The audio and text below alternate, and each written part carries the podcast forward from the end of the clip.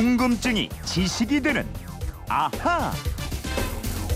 네, 세상의 모든 궁금증이 풀릴 때까지 궁금증이 지식이 되는 아하입니다. 오늘은 MBC 미니로 청취자 김금태 님이 주신 궁금증인데요. 오늘이 성남 모란 장날이어서 와 보니까 많은 사람들이 원하는 물건도 사고 맛있는 별미도 먹는 모습입니다. 옛 정치를 느낄 수가 있어서 참 좋은데 이런 시장은 언제부터 생겼고 왜 5일장이 자리매김했는지 궁금합니다. 이러셨어요. 5일장이 아니고 매일매일 장날인 김초롱 아나운서 알아보겠습니다. 어서 오세요. 네, 안녕하세요. 김초롱 씨 5일장 가봤어요? 가서 물건 사고 음식 예. 먹고 한 적 있어요? 어, 가봤어요. 언제요? 예전에 강원도에서 근무할 때 정선장에도 네. 아, 가보고 맞다, 맞다. 삼척장에도 가보고 그랬는데요. 아, 아, 진짜 재밌는 거 많더라고요. 예, 맞아요. 어, 강아지. 강아지들 막 이렇게 귀엽게 있고 네. 그 옆에 도나스, 도나스라 음. 그래야 돼요. 도나츠라 만들고 설탕 싹 발라가지고 예. 그랑 이렇게 찜통에서 김 막 나면 은 아우, 만두랑 찐빵 막 이런 거 너무 좋죠. 왜 이렇게 먹을 게 제일 많이 생각나죠? 시장은 언제부터 예. 생겼느냐 이렇게 물어보셨는데 네. 이거 뭐 아주 오래됐겠죠. 아, 오래됐죠. 네. 인류의 역사만큼이나 오래됐다고 볼 수 있습니다. 우리 한반도에도 까마득한 옛날부터 사람들이 살았으니까요. 그때부터 사람들이 모여서 물물 교환을 했고요. 그러다가 화폐를 주고받으면서 거래를 하는 형태로 발전을 했을 겁니다. 네. 옛날에도 그러면 물건 사고 파는 곳을 시장 이렇게 불렀나요? 어, 옛날에는 시장을 순 우리말로 저자라고 했어요. 아, 맞아. 왜 우리 저작거리라고 했잖아요. 네, 이때 저자가 바로 시장이고요. 음. 백제가요인 정읍사 우리 학교 다닐 때 배운 기억 나실 텐데요. 네, 네. 정읍사에 이렇게 나와요.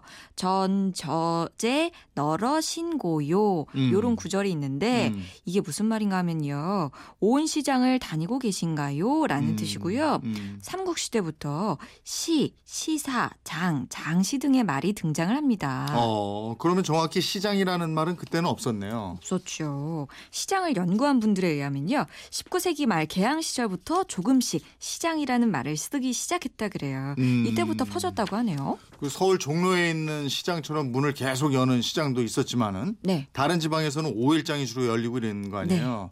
근데 왜 하필 5일 간격으로 장을 열었는가? 이것도 참 궁금하거든요. 그러게요. 질문하신 분이 다녀오셨다는 그 성남 모란장 있죠? 네. 4일, 9일 장이에요. 음. 즉 4일, 14일, 24일, 9일, 19일, 29일 이렇게 5일 간격으로 열립니다. 네. 5일 간격인 이유는요. 몇 가지로 추정되고 있어요. 우선 5일장에서 파는 물건 파는 사람들이 주로 보부상들이었는데 음. 지금처럼 교통수단이 발달하지 않았던 옛날에 짐을 한꺼번에 바로바로 옮길 수가 없었으니까 그렇겠죠. 5일이 필요했다는 거죠. 예. 그 물건이 다 팔리면은 다시 가져와야 되고 그러니까 한 그렇죠. 5일 정도는 필요했다 이거구나. 예, 예.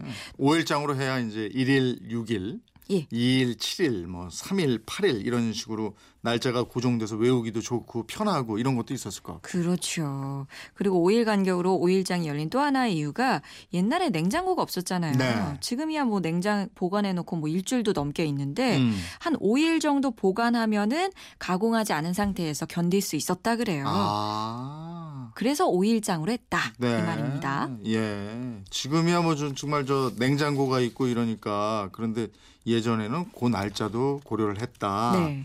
그럼 5일장은 언제부터 발달했을까요? 조선 시대로 보고 있습니다. 필요한 물건을 한 곳에 모아서 거래하는 비정기적 시장에서 점차 발전을 해서 음. 인근의 몇몇 마을 또는 지역을 권역으로 삼았고요.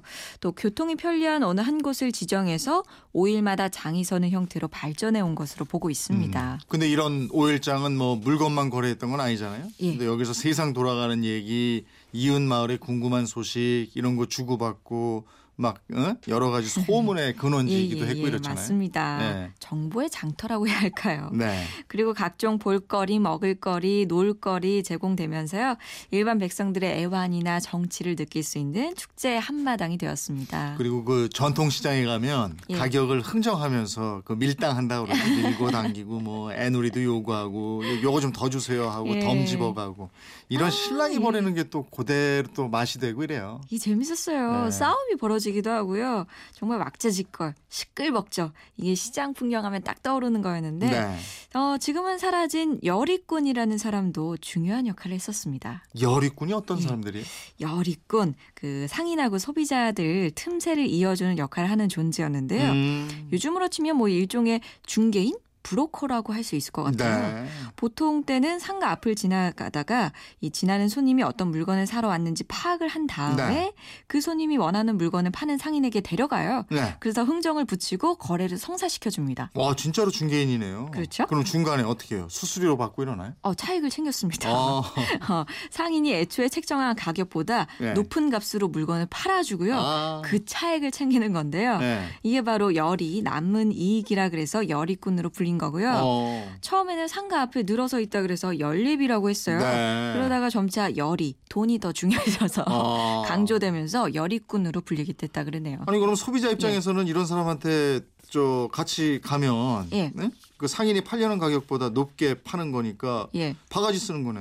안 그래도 이 열이꾼에 대한 인식이 나빠졌어요. 네. 그래서 없어진 예, 거예요. 예. 손님한테 거짓말을 해서 생활을 하는 사람이다. 이런 네. 인식이 소비자들한테 확산이 되면서 퇴출 대상이 됐고요. 음. 특히 이게 개항 이후에 그런 인식이 됐거든요. 일제가 악습이라고 하면서 대대적으로 퇴출시켰습니다. 아, 뭐 할머니 할아버지 손잡고 갔던 옛날 시장 풍경 요즘에 이제 마트 같은데 밀려가지고 갈수록 잊혀지고 이러잖아요. 네네. 시장에서는 또 어떤 일들이 있었어요? 어, 옛날에는 죄인들을 처형하는 장소이기도 했어요. 네? 여기가 시장이? 예, 예. 음. 서양에서는 주로 광장에서 죄인을 처벌하고 네. 마녀 사냥 이런 게 이루어지곤 했었는데요. 음. 우리나라에서는 장터에서 죄인을 처형했습니다. 아니 그 저 사극 같은 데 보면 처형 방식도 아주 끔찍하고 이랬던데. 예, 예. 사람들 다 보라고 사람들이 제일 오. 많이 모인 시장에서 했다는 거군요. 그러니까. 그리고 굉장히 잔인했어요. 예. 뭐 거열, 참수, 기시, 효수 굉장히 끔찍한 방법들이 네, 네. 많았는데요. 뭐 성산문이라든가 이계, 하위지 같은 사육신도 처형된 다음에 음. 가장 먼저 시장이 효수되었고요. 남이 장군, 홍길동전을 지은 허균 시장 거리에서 처형됐습니다. 네. 시장에서 처형된 사람들이 주로 대역죄로 몰린 소위 정치범들이었어요. 음, 다 보라 이거죠. 네. 그렇죠. 그리고 시장은 특별한 일이 있으면 철시, 즉 예. 시장 문을 닫고 이랬죠. 예.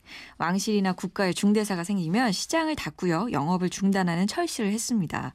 좋지 않은 일이 생겼는데 상거래를 할 수 없다는 뜻이었고요. 일식, 월식 같은 천재지변이 발생했을 때도 철시를 했고 또 오랜 가뭄이 들면 시장을 옮기는 시장이 이사가는 이시, 사시 풍습도 있었습니다. 네.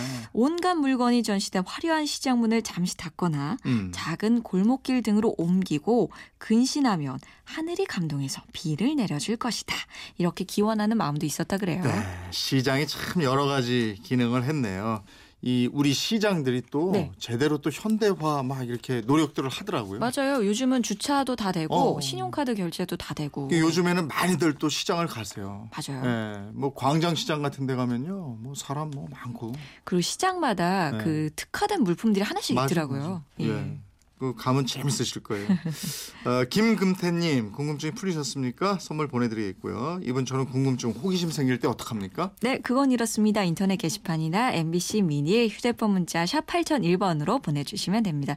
짧은 문자 50원, 긴 문자 100원의 이용료 있고요. 여러분의 생활 속 호기심, 궁금증 저희와 함께해 주십시오. 내일은 어떤 궁금증 풀어주실 거예요? 아, 오늘 장을 열심히 봤는데 추석에 송편 빚어야 되잖아요. 왜? 사 먹, 요즘 예? 웬만하면 사 먹더라고요. 아, 사 먹든 만들어 먹든 왜 송편을 먹을까요? 그리고 우리 중요한 날마다 꼭 떡을 하잖아요. 네, 네. 왜 떡을 해서 먹었는지 네. 또 어떤 종류의 떡을 어떤 날 해 먹었는지 요거에 대한 궁금증 풀어보겠습니다. 아, 아우 떡 맛있죠. 저 옛날에 떡 좋아해서 어머니가 예. 방앗간 집에 장가 보낸다고 그랬었는데. 아, 그래요? 네, 궁금증이 지식이 되는 예. 아하 김초롱 아나운서였습니다. 고맙습니다. 고맙습니다.